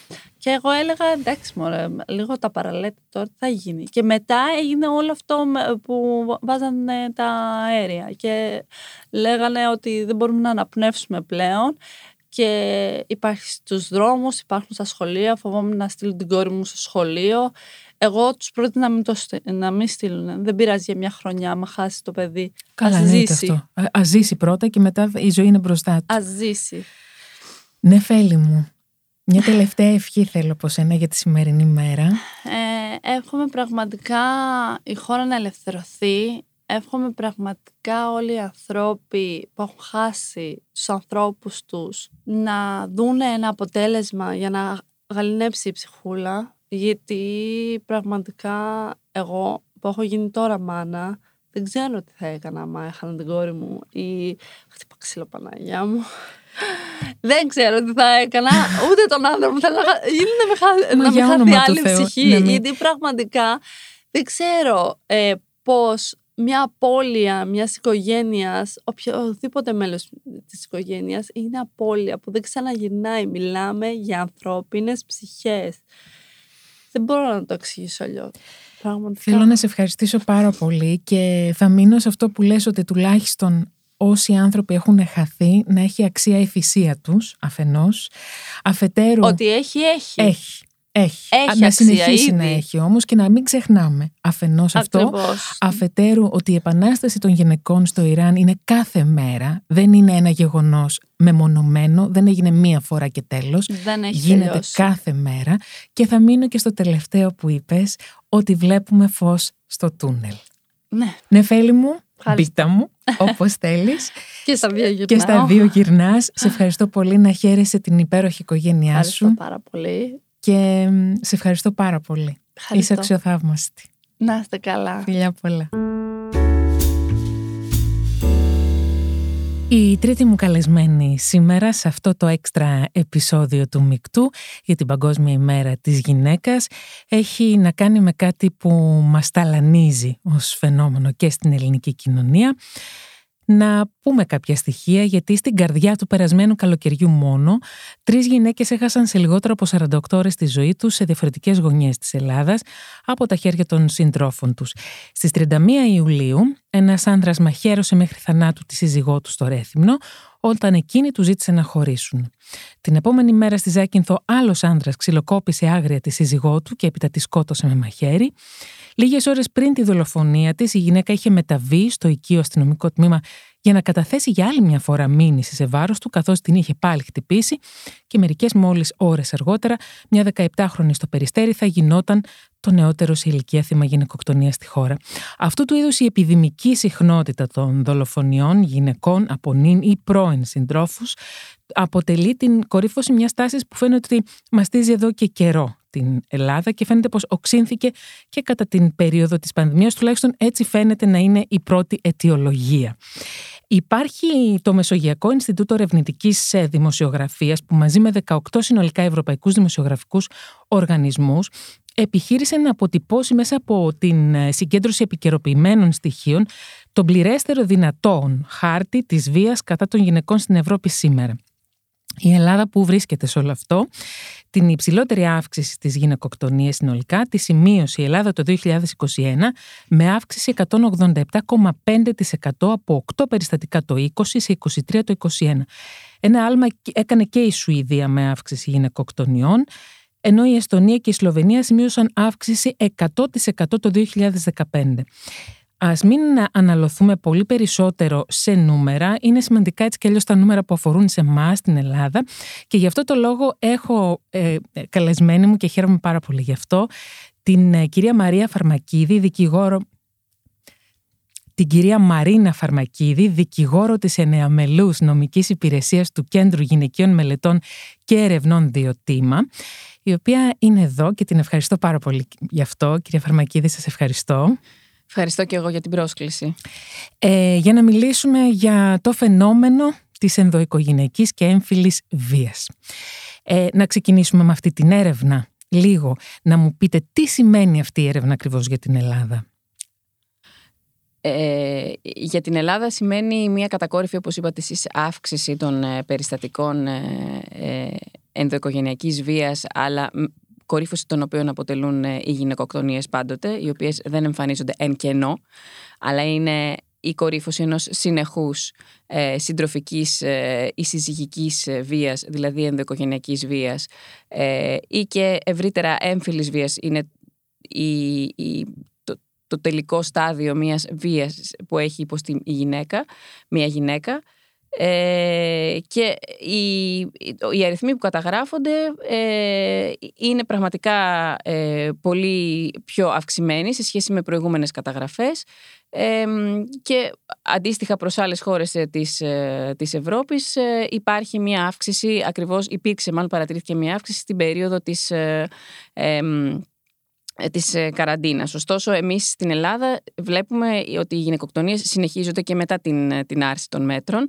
Άρα αυτό ε, αντιστοιχεί ε, προς ένα γενικότερο κοινωνικό φαινόμενο, ε, του οποίου όμως επειδή δεν υπάρχει συστηματική καταγραφή ε, και αποτύπωση όσον αφορά τις συνθήκες τέλεσης κάθε αδικήματος, δεν μπορούμε να έχουμε μια συνολική άποψη για τους λόγους για τους οποίους έχει κορυφωθεί ακριβώς και για τις ιδιαίτερες περιστάσεις και συνθήκες των, που έγιναν των τα, τα εγκλήματα αυτών, των να ξεκινήσω λίγο με το τελευταίο στάδιο του δράματος, αν πρέπει να το πω έτσι. Γιατί ε, με τον όρο γυναικοκτονία θέλω να, για τον όρο γυναικοκτονία θέλω να μιλήσουμε. Ε, τον χρησιμοποιούμε στην καθημερινότητά μας πια, ε, όχι όμως επίσημα. Δεν έχει υιοθετηθεί επίσημα αυτός ο όρος από την Ελλάδα, έτσι δεν είναι; Ναι, όχι, δεν έχει υιοθετηθεί επίσημα. Όπως επίσης δεν έχει υιοθετηθεί επίσημα και από ε, πολλές χώρες ε, στην Ευρώπη. Ε, υπάρχει μια διστακτικότητα ε, με την έννοια ότι ο νομοθέτης ε, ε, θεωρεί ότι καλύπτεται το αδίκημα αυτό από τον γενικότερο όρο της ανθρωποκτονίας. Πράγματι το αποτέλεσμα είναι ο θάνατος ενός ανθρώπου, ωστόσο επειδή οι συνθήκες και οι αιτίες που οδηγούν στο θάνατο της γυναίκας είναι διαφορετικές ποιοτικά. Εμείς πιστεύουμε ότι θα είναι σημαντικό, ακόμα και αν αυτό δεν οδηγήσει σε διαφοροποίηση ε, της, ε, των επιβληθισόμενων ποινών, θα είναι σημαντικό να αποτυπωθεί ενοιολογικά στο δίκαιο για να αποκτήσει και την συμβολική διάσταση που του αρμόζει αφενός και αφετέρου για να μπορεί να καταγράφεται ως τέτοιο και να υπάρχουν στατιστικά δεδομένα που θα βοηθήσουν στην αντιμετώπιση του φαινομένου. Κυρία Φαρμακίδη, πολλοί λένε ότι αυτή η αύξηση και η κορύφωση των γυναικοκτονιών δεν είναι κάτι άλλο από αυτό που πάντα υπήρχε, απλά τώρα πια ανοίγουν στόματα και μιλάμε ή τουλάχιστον μιλάνε οι γείτονες ή τα στόματα τα οικεία. Ισχύει κάτι τέτοιο; Ε, το ερωτηματικό για το κατά πόσον ε, η έξαρση του φαινομένου οφείλεται σε αυτό καθεαυτό το φαινόμενο ή ε, οφείλεται στην ε, μεγαλύτερη ορατότητα που έχουν τα περιστατικά αυτά, είναι ένα, είναι ένα ερώτημα. Εγώ τη στιγμή δεν μπορώ να το απαντήσω με καταφατικό ε, ή αρνητικό τρόπο. Σίγουρα υπάρχει μεγαλύτερη ανάδειξη του προβλήματος. Οπωσδήποτε έχει απενοχοποιηθεί πολύ περισσότερο η γυναίκα σήμερα στο να ε, βγει προς τα έξω και να καταγγείλει την βία που δέχεται. Είναι πάρα πολύ σημαντικό ότι στο δημόσιο λόγο ακούγεται όλο ένα και περισσότερο τόσο το φαινόμενο όσο και οι δυνατότητες αντιμετώπισης του. Οπότε αυτό βοηθάει ε, στην ανάδειξη. Παρ' όλα αυτά θα είμαι επιφυλακτική στο να πω εάν ε, τώρα έχουμε έξαρση ή τώρα ακούγονται και καταγράφονται και γίνεται η ονομαστική ε, αποτύπωση του όρου γυναικοκτονία, δηλαδή μια γυναίκα που ε, δολοφονήθηκε, σε σχέση με την ευρύτερη έννοια της ανθρωποκτονίας που υπήρχε, πιο, που υπήρχε στο παρελθόν και που η ευαισθητοποίηση για, για την έμφυλη βία κατά των γυναικών ήταν πολύ μικρότερη. Να μιλήσουμε λίγο για το κέντρο σας, για το κέντρο Διοτήμα. Τι ακριβώς κάνει σε σχέση με την έμφυλη βία και την ε, ενδοοικογενειακή βία και πώς μπορεί να βοηθήσει τις γυναίκες. Ε, καταρχήν, ε, το κέντρο Διοτήμα ιδρύθηκε το 1989 και αποτελεί ένα μη κερδοσκοπικό φορέα με προφίλ γυναικείας μη κυβερνητικής οργάνωσης.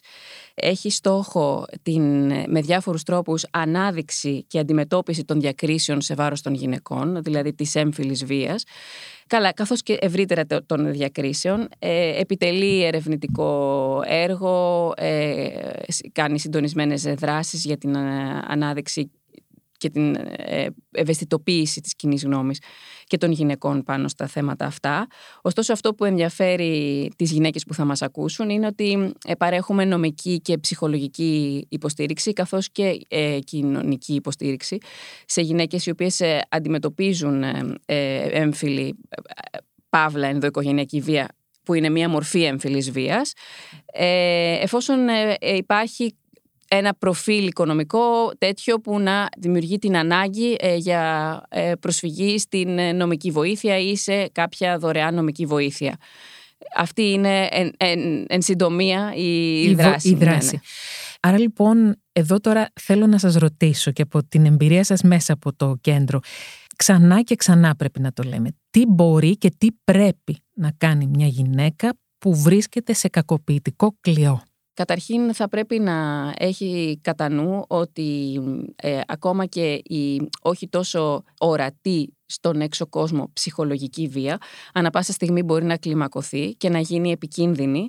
Οπότε τα φαινόμενα βίας δεν θα πρέπει να παραβλέπονται ή να αντιμετωπίζονται με τρόπο που τα απομειώνει, που τα, που, που τα βάζει στην άκρη ότι δηλαδή εντάξει ε, μου μίλησε άσχημα, με χτύπησε, δεν μου δίνει χρήματα, δεν πειράζει, ε, αυτό θα βελτιωθεί, θα αλλάξει. Και η τα βία, βάζουμε κάτω από το χαλί. Ακριβώς, η βία είναι κάτι που ανα πάσα στιγμή μπορεί να λάβει διαστάσεις πολύ σοβαρές, οπότε όταν ε, μια γυναίκα νιώθει ε, ότι απειλείται ή ε, ότι ανα πάσα στιγμή μπορεί να δεχτεί σωματική βία, καλό είναι να, να, να δρά σε σχέση με αυτό για να προστατεύσει τόσο τον εαυτό τη όσο ενδεχομένως αν έχει και παιδιά και τα παιδιά της. Τι μπορεί να κάνει; Καταρχήν ε, επειδή δεν είναι πάντοτε εύκολο να ληφθούν άμεσα τα πλέον δραστικά μέτρα που είναι πηγαίνω στην αστυνομία και αναφέρω, καταγγέλω ε, το περιστατικό υπάρχει η γραμμή SOS 15900 που μπορεί να καλέσει στην οποία θα λάβει από, ε, μέσα από επιστήμονες, ανθρώπους Κοινωνικούς λειτουργούς και ψυχολόγους. Ε, μία πρώτη καθοδήγηση για τον τρόπο που πρέπει να αντιμετωπίσει τη συνθήκη που επικρατεί ε, στη σχέση της. Είναι καλό δηλαδή τόσο να είναι ευαισθητοποιημένη για να λάβει άμεσα μέτρα, όσο και να έχει κάνει ένα πλάνο διαφυγής, το οποίο ε, είναι λίγο πιο ήπιο, δεν είναι δραστικό, χρειάζεται αλλά στο οποίο βοηθάει αυτή η γραμμή 15900. Ε, από εκεί και πέρα, εάν το συμβάν είναι πάρα πολύ σοβαρό, αλλά και μη σοβαρό, και όχι, εξαρτάται δηλαδή αυτό είναι ένα υποκειμενικό στοιχείο, πόσο σοβαρό, πώς, πώς βιώνει τη βία η κάθε γυναίκα. Ε, μπορεί να απευθυνθεί βεβαίως στην αστυνομία. Ε, Όπως είπα και πριν, καταγγέλλεται και η ψυχολογική βία, δηλαδή η απειλή, ε, αυτό που σε κάνει να νιώθεις ότι κινδυνεύεις, χωρίς να έχει ε, επιτελεστεί ε, κάποια σωματική, σωματική ε, βία. Επαφή. Ή, ναι, ακριβώς. Και κάθε αναφορά καταγγελία στην αστυνομία, επειδή το αδίκημα της ενδοκογενειακή βίας διώκεται αυτεπαγγέλτο, ναι. αποτελεί ταυτόχρονα και έναυσμα για την κίνηση της ποινικής διαδικασίας. Αυτό να το ξαναπούμε. Να ξαναπούμε δηλαδή δηλαδή ότι υπάρχει ο νόμος. Δεν θυμάμαι τώρα τον αριθμό. δεν πειράζει, ναι. Ε, ναι. Δεν έχει σημασία. Έχει σημασία ότι υπάρχει νόμος που αυτεπάγγελτα γίνεται μήνυση προς τον κακοποιητή. Ναι, και πρέπει να αναζητηθεί, να συλληφθεί εφόσον ε, το περιστατικό έχει τελεστεί εντός της προηγουμένου ναι. 24 ώρου, ε, ε σχηματικά μιλώντας, ναι. για να οδηγηθεί στον εισαγγελέα και γενικώς να κινηθεί η ποινική διαδικασία με τον πιο δραστικό δυνατό τρόπο. Να πάει στο ακροατήριο, να δικαστεί αμέσως κτλ. Αν αυτό δεν μπορέσει να γίνει ή αν η γυναίκα δεν νιώθει έτοιμη να καταγγείλει το, το συμβάν άμεσα και περιμένει κάποιες μέρες για να οριμάσει αυτή η απόφαση μέσα της, και πάλι πρέπει και μπορεί να πάει στην αστυνομία, όπου απλά, απλά σε αυτή την περίπτωση δεν θα κινηθεί η διαδικασία της σύλληψης του δράστη, δηλαδή η διαδικασία του, του αυτοφόρου. Όμως θα σχηματιστεί η ποινική δικογραφία και η υπόθεση θα φτάσει στο ακροατήριο για να δικαστεί κάποια στιγμή. Να πούμε λίγο για τις μορφές έμφυλης βίας, να τις απαριθμίσουμε, να ξέρουμε δηλαδή γιατί μιλάμε. Είναι σίγουρα η σωματική, έτσι, είναι η σεξουαλική κακοποίηση και βία, έτσι. Είναι η ψυχολογική, η οικονομική, τι ξεχνάω. Ε, η, ναι, οι μορφές είναι πολλές. Ο νόμος βέβαια δεν κάνει λόγο για όλες αυτές τις μορφες βίας, αλλά ε, όλες μπορούν ε, να υπαχθούν. Ε, στην ευρύτερη έννοια της, ε, ο νόμος μιλάει για απειλή. Okay. αν έχουμε να κάνουμε δύο, βασικές, δύο βασικούς άξονες, δύο βασικές διακρίσεις, μία είναι η σωματική βία και η άλλη είναι η, η απειλή. Εντός της απειλής ή, ή μάλλον Μία άλλη ε, ορολογία για την απειλή είναι η ψυχολογική βία. Η ψυχολογική βία είναι αυτή που σε κάνει να αισθάνεσαι ότι, ότι κινδυνεύεις, ότι ε, μπορεί να ανα πάσα στιγμή ότι δεν πρέπει να κάνεις κάποια πράγματα γιατί αν τα κάνεις τότε θα βρεθείς σε ακόμα μεγαλύτερο κίνδυνο ή θα υλοποιηθεί ένας κίνδυνος εις βάρος σου που σου έχει εξαγγελθεί. Μάλιστα. Ε, είναι γενικό αυτό που λέω. Αν δεν κάνεις, ε, άμα δεν, ε, άμα δεν άμα σήμερα το βράδυ, ε, εγώ θα σου κάνω αυτό. Δηλαδή, όταν εξαγγέλλονται κακά που πρόκειται να επέλθουν ε, σε έναν άνθρωπο, αυτό είναι απειλή και βέβαια είναι μια ψυχολογική βία που την έννοια ότι σε κάνει να νιώθεις συνεχώς ανασφαλής, ότι κάτι μπορεί να σου συμβεί. Και άρα υπόκειται στην, ε, σε, σε, μια μόρφη βίας που μπορεί να είναι και κατα, ε, ναι. να καταγγελθεί, ας πούμε. Ναι, και γενικώς θα έλεγα δεν είναι σκόπιμο να υπησέλθει μια γυναίκα που δέχεται ε, διάφορες μορφές βίας ε, στην ερμηνευτική τους κατάταξη εφόσον η ίδια δεν νιώθει καλά μέσα στην ε, παρατηρή συνεχόμενα να μην νιώθει. καλά, να μην νιώθει ασφαλής μέσα στη σχέση ε, αν αναζητήσει ε, τα αίτια είναι σίγουρο ότι θα τα εντοπίσει και αυτό αποτελεί βία δηλαδή δεν χρειάζεται να προβληματιστεί προς την κατεύθυνση του αν αυτό είναι βία ή όχι και για τον επιπρόσθετο λόγο ότι επειδή γενικά η ψυχολογική βία ε, υποτιμάται, δεν είναι καλό να την ε, κατηγοριοποιήσουμε έτσι ώστε να την βάλουμε στις παρυφές της γενικότερης βίας ή να την με έναν τρόπο εξαιρέσουμε. Αν μια γυναίκα δεν αισθάνεται καλά, σημαίνει ότι κάτι δεν πάει θεμελιωδώς καλά στη σχέση. Οπότε είναι καλό να το αναζητήσει και να το αναφέρει, καταγγείλει. Είναι πολύ σημαντικό αυτό που λέτε. Πολύ ναι. σημαντικό αυτό που λέτε. Θέλω να κλείσουμε ρωτώντας σας κάτι και σαν γυναίκα αλλά και σαν μέλος της Διοτήμα. Πιστεύω ότι θα μπορέσει κάποια στιγμή το κέντρο σας να μην υπάρχει λόγος να λειτουργεί. Νομίζω ότι τα φαινόμενα αυτά, ακόμα και ένα να υπάρχει, δηλαδή ε, εμείς θα έχουμε λόγο να λειτουργούμε, ακόμα και αν περιοριστούν πάρα πολύ. Γιατί η ασφάλεια και η, η ψυχική ηρεμία των γυναικών και φυσικά η σωματική τους ασφάλεια, όχι μόνο η ψυχική τους ηρεμία, είναι πάρα πολύ σημαντική και είναι ε, μεγάλο, αποτελεί πρόβλημα ακόμα και μία γυναίκα να υπάρχει, ακόμα και δύο γυναίκες να υπάρχουν. Δεν μας ενδιαφέρει το φαινόμενο μόνο επειδή έχει πολύ μεγάλη εξάπλωση. Mm. Μας ενδιαφέρει γιατί αυτό το φαινόμενο, ακόμα και μικρή ε, ε, ένταση, ναι. ένταση να έχει ακριβώς, επηρεάζει σε πολύ μεγάλο βαθμό την λειτουργία μιας γυναίκας και στην επαγγελματική της ζωή και ως μητέρας και ως ανθρώπου ε, με το αίσθημα της αξιοπρέπειας και, της, και του σεβασμού προς τον εαυτό που, και στην εαυτή που πρέπει να έχει κάθε άνθρωπος. Άρα επειδή ποιοτικά αυτό είναι πάρα πολύ σημαντικό, πιστεύω ότι εμείς θα έχουμε λόγο να, να υπάρχουμε ακόμα και αν το φαινόμενο περιοριστεί πάρα πολύ. Τώρα, να εξαλειφθεί πλήρως, ε, για να είμαι πολύ τόσο ειλικρινής, δεν ξέρω. Ναι. θα, κρατήσω, θα το θέλαμε όλες Θα το και θέλαμε, όλοι. αλλά δεν, Ναι. δεν, δεν ξέρω αν μπορεί να συμβεί.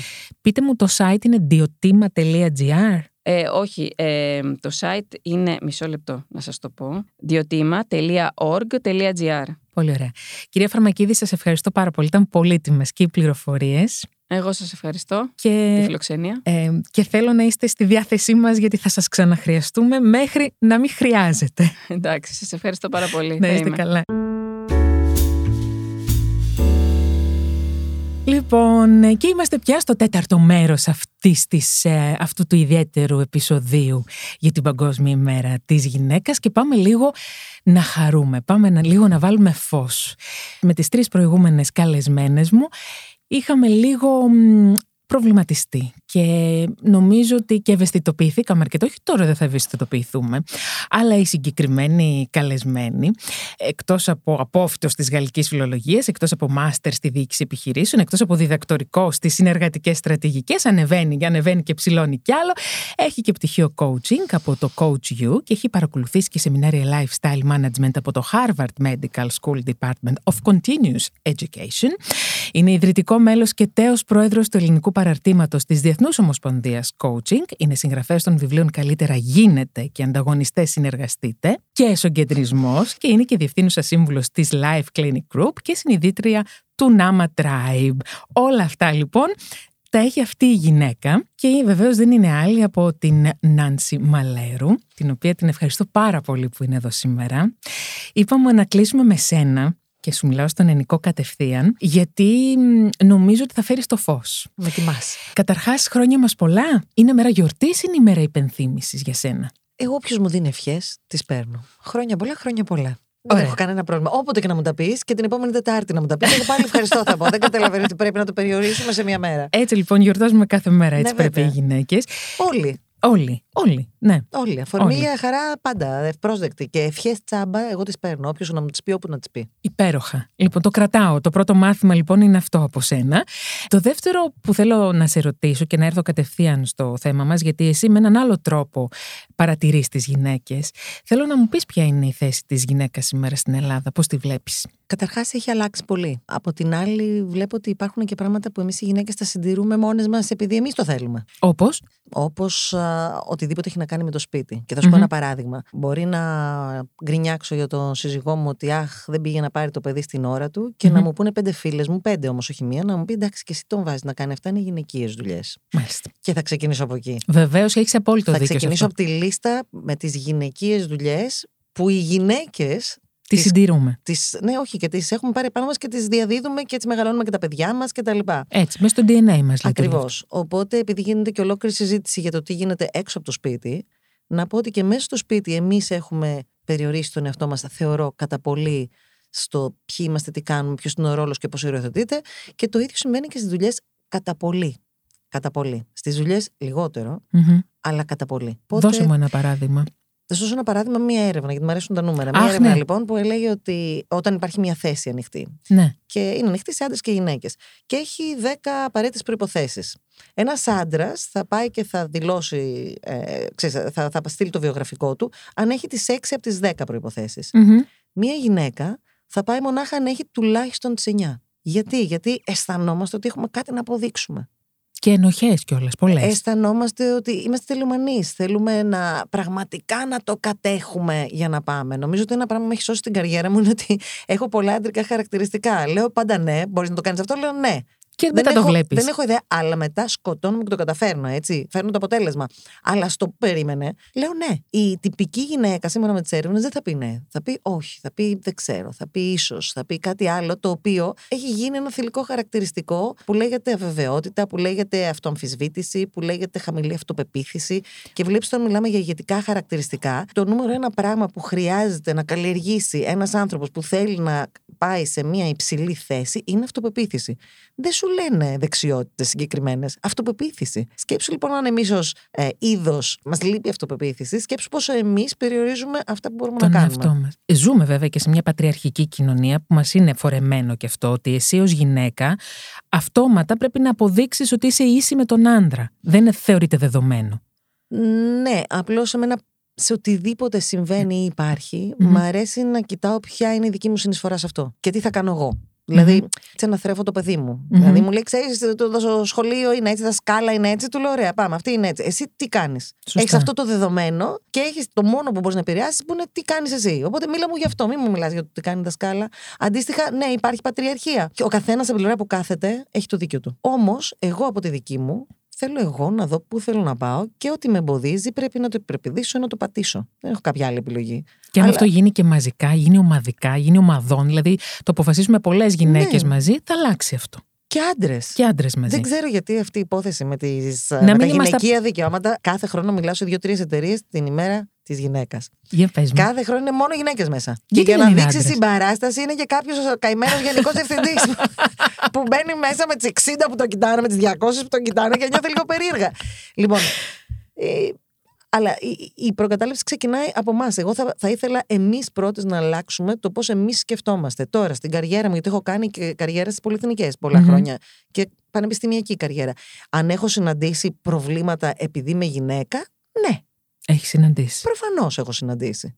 Προφανώς έχω Σε τι συναντήσει. επίπεδο, σε επίπεδο σεξισμού, σε επίπεδο υποτίμησης, σε επίπεδο παρενόχλησης, σε επίπεδο. Παρενόχλησης, βεβαίως, στην ακαδημαϊκή μου καριέρα και παρενόχληση. Ε, Σε επίπεδο οικονομικό. Στην πρώτη μου δουλειά, το τότε αφεντικό μου, τότε γενικός διευθυντής, μου εξήγησε όταν του ζήτησα ποιες είναι οι προοπτικές μου εδώ μέσα και μου σχεδίασε ένα τρίγωνο και την πάνω μητούλα μου την μπλόκαρε και μου λέει: Μπορείς να πας μέχρι εδώ. Και λέω: Η πάνω μητούλα μου λέει: Δεν μπορείς να πας, βρε κούκλα. Μου λέει: Γιατί είμαι είσαι κορίτσι, μου λέει. Αυτό επιτρεπότανε. Αυτό Μάλιστα. επιτρεπότανε. Τώρα τότε. δεν επιτρέπεται αυτό. Τώρα μπορεί να το σκεφτεί, αλλά δεν μπορεί να το πεις. Είναι Ναι, παράνομο. ναι, είναι παράνομο. Από την άλλη, τώρα είναι παράνομο να ρωτήσεις, αν θέλεις να πάρεις ένα υπάλληλο, να τη ρωτήσεις αν είναι έγκυος, ας πούμε. Είναι παράνομο. Ναι. Και ρωτώ εγώ, ποιος νοήμων άνθρωπος θα σε προσλάβει άμα είσαι έξιμνον έγκυος, αφού μετά θα του φύγεις. Και το λέω σαν γυναίκα. Ναι. Άρα πρέπει και εμείς να μπούμε σε μια διαδικασία να αντιληφθούμε τα πράγματα λίγο αλλιώς και να, αν εγώ είμαι έγκυος, να πάω και να πω: Ξέρεις τι, είμαι έγκυος, θα σου δουλέψω Τόσο. έτσι, Ναι. θα είμαι από το σπίτι, θα κάνω το καλύτερο δυνατό και μετά, δηλαδή πρέπει να δώσεις και εσύ κάτι στο τραπέζι. Αυτό το περιβόητο δίλημα μητρότητα-καριέρα, πώς το ακούς; Καταρχάς, να πω ότι έχω απεριόριστο σεβασμό στις γυναίκες που αποφασίζουν ότι το μεγάλωμα των παιδιών τους είναι η κύρια εργασία τους. Δεν είναι αστείο πράγμα. Αν θέλεις να ασχοληθείς πραγματικά με το σπίτι σου και με τα παιδιά σου, είναι full time job. Ναι, είναι. Και έχω απεριόριστο σεβασμό σε αυτούς που το κάνουν. Εγώ δεν θέλω και δεν το κάνω. Θεωρώ ότι αυτό που θέλεις και είναι η ανάσα σου, βρίσκεις τρόπο να το κάνεις. Εμένα η εξέλιξη, το πνεύμα μου να καλλιεργείται, το κοινωνικό μου το κομμάτι, η οικονομική μου εξαρτησία είναι η αναπνοή μου. Όσο είναι η αναπνοή μου, η αγάπη μου για το παιδί μου, για το σπίτι μου, για τον άντρα μου, για την οικογένειά μου. Μίλησε μου λίγο για το κομμάτι του life coaching. Το οποίο είναι. έχει. μια- και εντάξει, έχεις τρομερό χιούμορ. Είπες κάτι το οποίο έχει ένα ενδιαφέρον, αλλά μετά θέλω να το πάμε και σοβαρά. Θέλω πραγματικά να μιλήσουμε για το τι μπορεί να προσφέρει το life coaching σε μια γυναίκα. Αφού μου πεις πρώτα το αστείο, βέβαια. Όταν έχεις ένα επάγγελμα το οποίο δεν είναι οργανωμένο θεσμικά Μμμ. ακόμα, Μμμ. δεν έχει δικό του ΚΑΔ, Ναι. δεν έχει δικές του, δεν υπάρχουν ακαδημαϊκά ιδρύματα ε, στην Ελλάδα που να προσφέρουν ε, μια εκπαίδευση η οποία εγγυάται για κάποια πράγματα, γιατί έτσι χτίζεται, έτσι. Μμμ. Αφήνεις πεδίο για όποιον θέλει, ό,τι θέλει. Οπότε, εγώ λέω πάντα ότι το δικό μας το επάγγελμα έχει γίνει κάτι μεταξύ frozen yogurt, θα σου εξηγήσω γιατί, και ξεματιάσματος.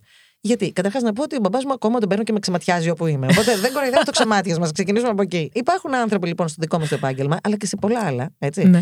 οι οποίοι τους το ψιθύριζε κάποιος αυτή ένα Σαββατοκύριακο και δηλώνει life coach. Απ' την άλλη, το frozen yogurt, γιατί έχει θυμάσει την εποχή με το frozen yogurt; Βέβαια, χαμός. Όποιος είπε 10 χιλιάρικα να επενδύσει, άνοιγε ένα μαγαζί frozen yogurt. Ναι, ναι, ναι. Και λες, βρε άνθρωποι, θα κλείσει. Είναι μια επιχείρηση. Πρέπει να ασχοληθείς Πεις με το με αυτό. επιχειρήν. Ακριβώς. Λοιπόν, έτσι λοιπόν και αυτό. Όποιος έχει να επενδύσει λίγα χρήματα, παίρνει ένα φτωχοπτυχίο εκεί πέρα, του σιδηρίζει κάτι και βγαίνει και το κάνει. Αυτό είναι, το λέω αστειευόμενη, με το, τη γνώση του κινδύνου που υπάρχει σε αυτό το πράγμα. Βεβαίως. Το life coaching είναι κάτι πάρα πολύ σοβαρό. Και το κάνεις και πάρα πολύ σοβαρά και το κάνεις πάρα πολύ επισταμένα. Και το κάνεις με πολύ αγάπη προς όλους τους ανθρώπους. Και επειδή είμαστε εδώ για τις γυναίκες σήμερα, θέλω να μιλήσουμε για το πώς θα επιτύχουμε την ενδυνάμωση, πώς θα ενδυναμωθούμε εμείς οι ίδιες οι γυναίκες, να τα ακούσουμε όλες, πώς μπορούμε να ενδυναμωθούμε και βέβαια θέλω κλείνοντας να μου πεις και τα tips της ευτυχίας, αν υπάρχουν. Υπάρχει ευτυχία. Θα σε γυρίσω λίγο πίσω σε αυτά που έλεγα για το life coaching και τους life coach και εγώ κάνω και business coaching, έχω ένα πολύ μεγάλο, ε, μεγάλη γκάμα πια στο coaching. Όμως αυτό που λέω πάντα, ο καθένας που θα αναζητήσει ένα coach έχει την ευθύνη ο ίδιος έχει την ευθύνη, όπως θα πας ένα γιατρό και θα ψάξεις τα πτυχία του, να ψάξεις αυτός ο άνθρωπος που πήρε πτυχίο, πόσες ώρες έχει, τι κάνει, ε, τι λέει για τον εαυτό του, τι λένε οι άλλοι για αυτόν, όπως θα έκανες για τον οποιονδήποτε. Γιατί λοιπόν να εμπιστευτείς κάποιον που θα σου πει οτιδήποτε; Είμαι μεγάλη οπαδός της προσωπικής ευθύνης. Ό,τι και να κάνεις. Οπότε, ρωτήστε, κοιτάξτε, είναι συνδεμένο με έναν οργανισμό, δηλαδή είναι αναγνωρισμένο αυτό το πτυχίο από κάπου. Γιατί αυτό σημαίνει ότι όταν το πτυχίο σου είναι αναγνωρισμένο από τη Διεθνή Ομοσπονδία Coaching, σημαίνει ότι υπάρχουν κάποιες βασικές αρχές που για να περάσει τις εξετάσεις και να σου δώσουν το accreditation, σου έχουν αλλάξει τα φώτα. Άρα είναι μια εγγύηση για οποιονδήποτε που δεν ξέρω, που μπορεί να θέλει να συνεργαστεί μαζί μου, σε, για παράδειγμα. Όταν μου πει ότι έχει ένα πτυχίο το οποίο έχει αναγνωριστεί από εκεί, ξέρω αμέσως μία βάση του τι έχει κάνει αυτός ο άνθρωπος. Οπότε, αφού είπα αυτό. Βεβαίως. Να το βγάλω από μέσα μου, ότι έχουμε την προσωπική ευθύνη. Έτσι. Ε, πάμε στα ερωτήματα που μου έκανες. Το πρώτο ερώτημα, και νομίζω ότι έχει να κάνει και με την προσωπική ευθύνη αυτό, πώς ενδυναμωνόμαστε εμείς οι γυναίκες, πώς μπορούμε να ενδυναμωθούμε. Αλλά νομίζω ότι παίζει ρόλο και η προσωπική ευθύνη σε αυτό, η προσωπική απόφαση. Κοίταξε, θα συμφωνήσω, έχεις δίκιο. Mm. Όλα είναι μια απόφαση. Όμως νομίζω ότι ο καλύτερος τρόπος για να ενδυναμωθείς είναι να ψάξεις να βρεις τις σε αποδυναμώνει. Και είναι διαφορετικό για τον καθένα. Τι ωραίο. Εντάξει. Αυτή είναι μια πολύ σημαντική ερώτηση που εγώ έχω κάνει στον εαυτό μου Mm-hmm. και κάνω και στους πελάτες μου και κάνω και σε πελάτες που μπορεί να είναι ο CEO της τάδε εταιρείας. Δεν έχει σημασία. Όλοι έχουμε την αχίλιο πτέρνα μας. Για άλλον είναι τα σχόλια για, τα... για την εμφάνισή του. Για άλλον είναι το αν έχει πτυχίο ή όχι. Για άλλον είναι τα χρήματα. Για άλλον είναι ο κοινωνικός περίγυρος. Αν παντρεύτηκε, αν δεν παντρεύτηκε, αν έχει μια καλή θέση στη δουλειά του ή αν έχει ομάδα από κάτω του. Ο καθένας έχει κάτι που τον αποδυναμώνει και το ξέρεις με την ερώτηση τι αν μου Ακριβώς. σχολιάσουν, έχω αυτό το τσίμπημα μέσα μου. Άρα, αν βρεις αυτό, μετά δουλεύεις πάνω σε αυτό. Για μένα η θέληση να εξελιχθείς είναι, αν το θέλεις, η μεγαλύτερη πηγή ενδυνάμωσης. Είναι το ένα πράγμα που σε κρατάει νέο και όταν λέω νέο δεν μιλάω μόνο εμφανισιακά, κυταρικά. Όχι, όχι. Μιλάω και πνευματικά νέο και αυτό έχει μεγάλη σημασία γιατί. Γιατί υπάρχουν ασθένειες που σχετίζονται με το γύρας, όπως η απώλεια μνήμης, όπως, όπως, όπως. Άρα, ένας τρόπος να προστατέψεις τον εαυτό σου από όλα αυτά, από τα Μμμ. κακά του γύρατος, αυτά που μας φοβίζουν, είναι να συνεχίσεις να μαθαίνεις. Οπότε, ένας τρόπος για να δυναμώσεις σαν γυναίκα είναι να συνεχίσεις να μαθαίνεις, να είσαι ανοιχτή να μάθεις.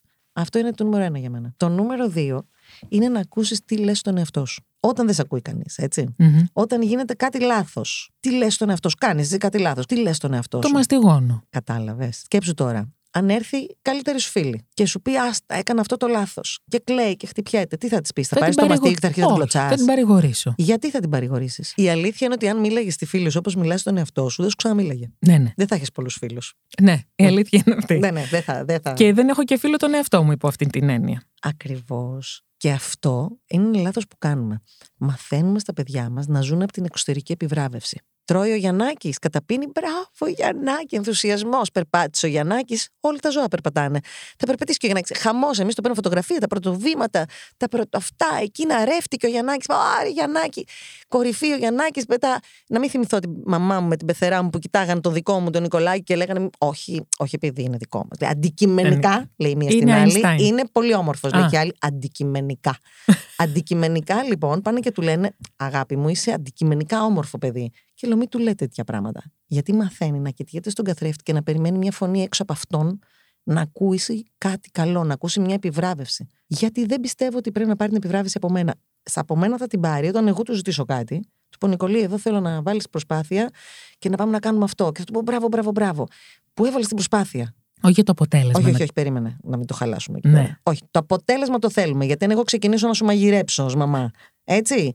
Και το κάψω, μετράει το αποτέλεσμα. Δεν μετράει η πρόθεση, έτσι δεν είναι. Μην τρελαθώ. Έχουμε, έχουμε τρελαθεί να λέμε δεν μετράει το αποτέλεσμα. Προφανώς και μετράει το αποτέλεσμα. Αλλά υπάρχει μια χρειά στο αποτέλεσμα και θέλω να κοιτάξω ο καθένας πίσω τι βάζει για το αποτέλεσμα. Αν έχεις βάλει προσπάθεια και απέτυχες, υπάρχει και αυτή η λέξη, δεν της λέμε. Ναι, ναι, Μμ. ναι. Μπορεί να αποτύχεις. Αν αποτύχεις, λοιπόν, θα γυρίσεις πίσω και να πεις: OK, βήμα 1, τι έκανα σωστά λάθος. Βήμα 2, τι έκανα σωστά λάθος. Είναι, Σωστά. είναι πηγή γνώσης. Βέβαια. Εντάξει. Εννοείται. Είναι η εμπειρία μας. Αυτό είναι η εμπειρία. Μάλιστα. Αυτά που δεν πέτυχες είναι η εμπειρία. Πάρα πολύ Αυτά σωστά. που πέτυχες είναι ωραίες ιστορίες. Τα άλλα είναι εμπειρία. Άρα λοιπόν, αν ακούσει πώς μιλάς στον εαυτό σου, αν γυρίσεις πίσω και ακούσει πώς μιλάς στον εαυτό σου και το αλλάξεις, κάθε φορά που λες κάτι, το γυρίσεις και βάλεις τον εαυτό σου απέναντι σαν να είναι η καλύτερη σου φίλη, ο καλύτερος φίλος και του μιλήσει με αυτά τα λόγια, αυτός είναι ο δεύτερος τρόπος για μένα πιο σημαντικός να ενδυναμωθείς. Και ο τρίτος, και αυτό που θα πω αφορά όλους τους ανθρώπους, αλλά νομίζω ότι αφορά τις γυναίκες γιατί είναι κάτι που έχει, μας έχει δοθεί τις τελευταίες δεκαετίες. Και αυτό είναι η οικονομική ανεξαρτησία. Γιατί ωραία είναι να λέμε όλα τα πιο ροζ πράγματα, αλλά θεωρώ ότι η οικονομική ανεξαρτησία είναι κάτι που σε ενδυναμώνει. Εγώ έχω ακούσματα. Δόξα τω Θεώ, είχα μια οικογένεια. Έχω μια οικογένεια που όμως έρχεται και από μια οικογένεια που ήταν παππούδες γιαγιάς πολύ αγαπημένοι. Μμμ. Θυμάμαι τη γιαγιά μου να λέει: Γιώργο, μπορώ να πάρω αυτά τα λεφτά να δώσω στο παιδί αυτά. Το θυμάμαι. Θέλω να σου πω ότι δεν ήταν κάτι Έπαι- ξένο. Ναι, ναι, ναι. Δεν, Έπαιρνε- είναι, δεν είναι 250 χρόνια πριν. Όχι, έπαιρνε την άδεια, ας πούμε. Έχουμε μεγαλώσει έτσι. Η οικονομική ανεξαρτησία είναι κάτι σχετικά πρόσφατο για το είδος μας. Ναι, με, πώς δεν υπάρχουν. Υπάρχουν tips για όλα. Γυναικείες ευτυχίες. Γυναικεία ευτυχία. Λοιπόν, θα μοιραστώ ένα που ο, ανέφερε η Τζέιν Φόντα σε μια συνέντευξη πρόσφατη. Θεωρώ ότι ένα tip ευτυχίας γυναικείας είναι οι φίλες μας. Παίρνα χρόνο με τις φίλες σου. Διάλεξέ τις έτσι. Όχι τις κοινωνικές φίλες, αυτές που σε κοιτάνε πάνω σκάτω και να σου πεις Έχεις Μμμ. πάρει δύο και κρέμασε λίγο το μαγουλάκι. Όχι αυτές. Τις φίλες κανονικές, αυτές που μπορείς να συζητήσεις αυτά που σε ενδιαφέρουν. Έχει σημασία. Οι φίλοι που σου δίνουν το περιθώριο να είσαι αυθεντικός και τους δίνεις και εσύ το περιθώριο να είναι και εκείνοι αυθεντικοί. έτσι. Αυθεντική. Δεν είναι βεβαίως. μόνο ένας. Οπότε αυτό είναι το ένα τύπο για τις, ε, την ευτυχία τη γυναικεία. Σε ευχαριστώ πάρα πολύ. Θέλω να σου πω ότι δεν είναι το τελευταίο μας ραντεβού που δίνουμε εδώ στο Μικτού. Είναι ίσως το πρώτο από τα πολλά που θα ακολουθήσουν.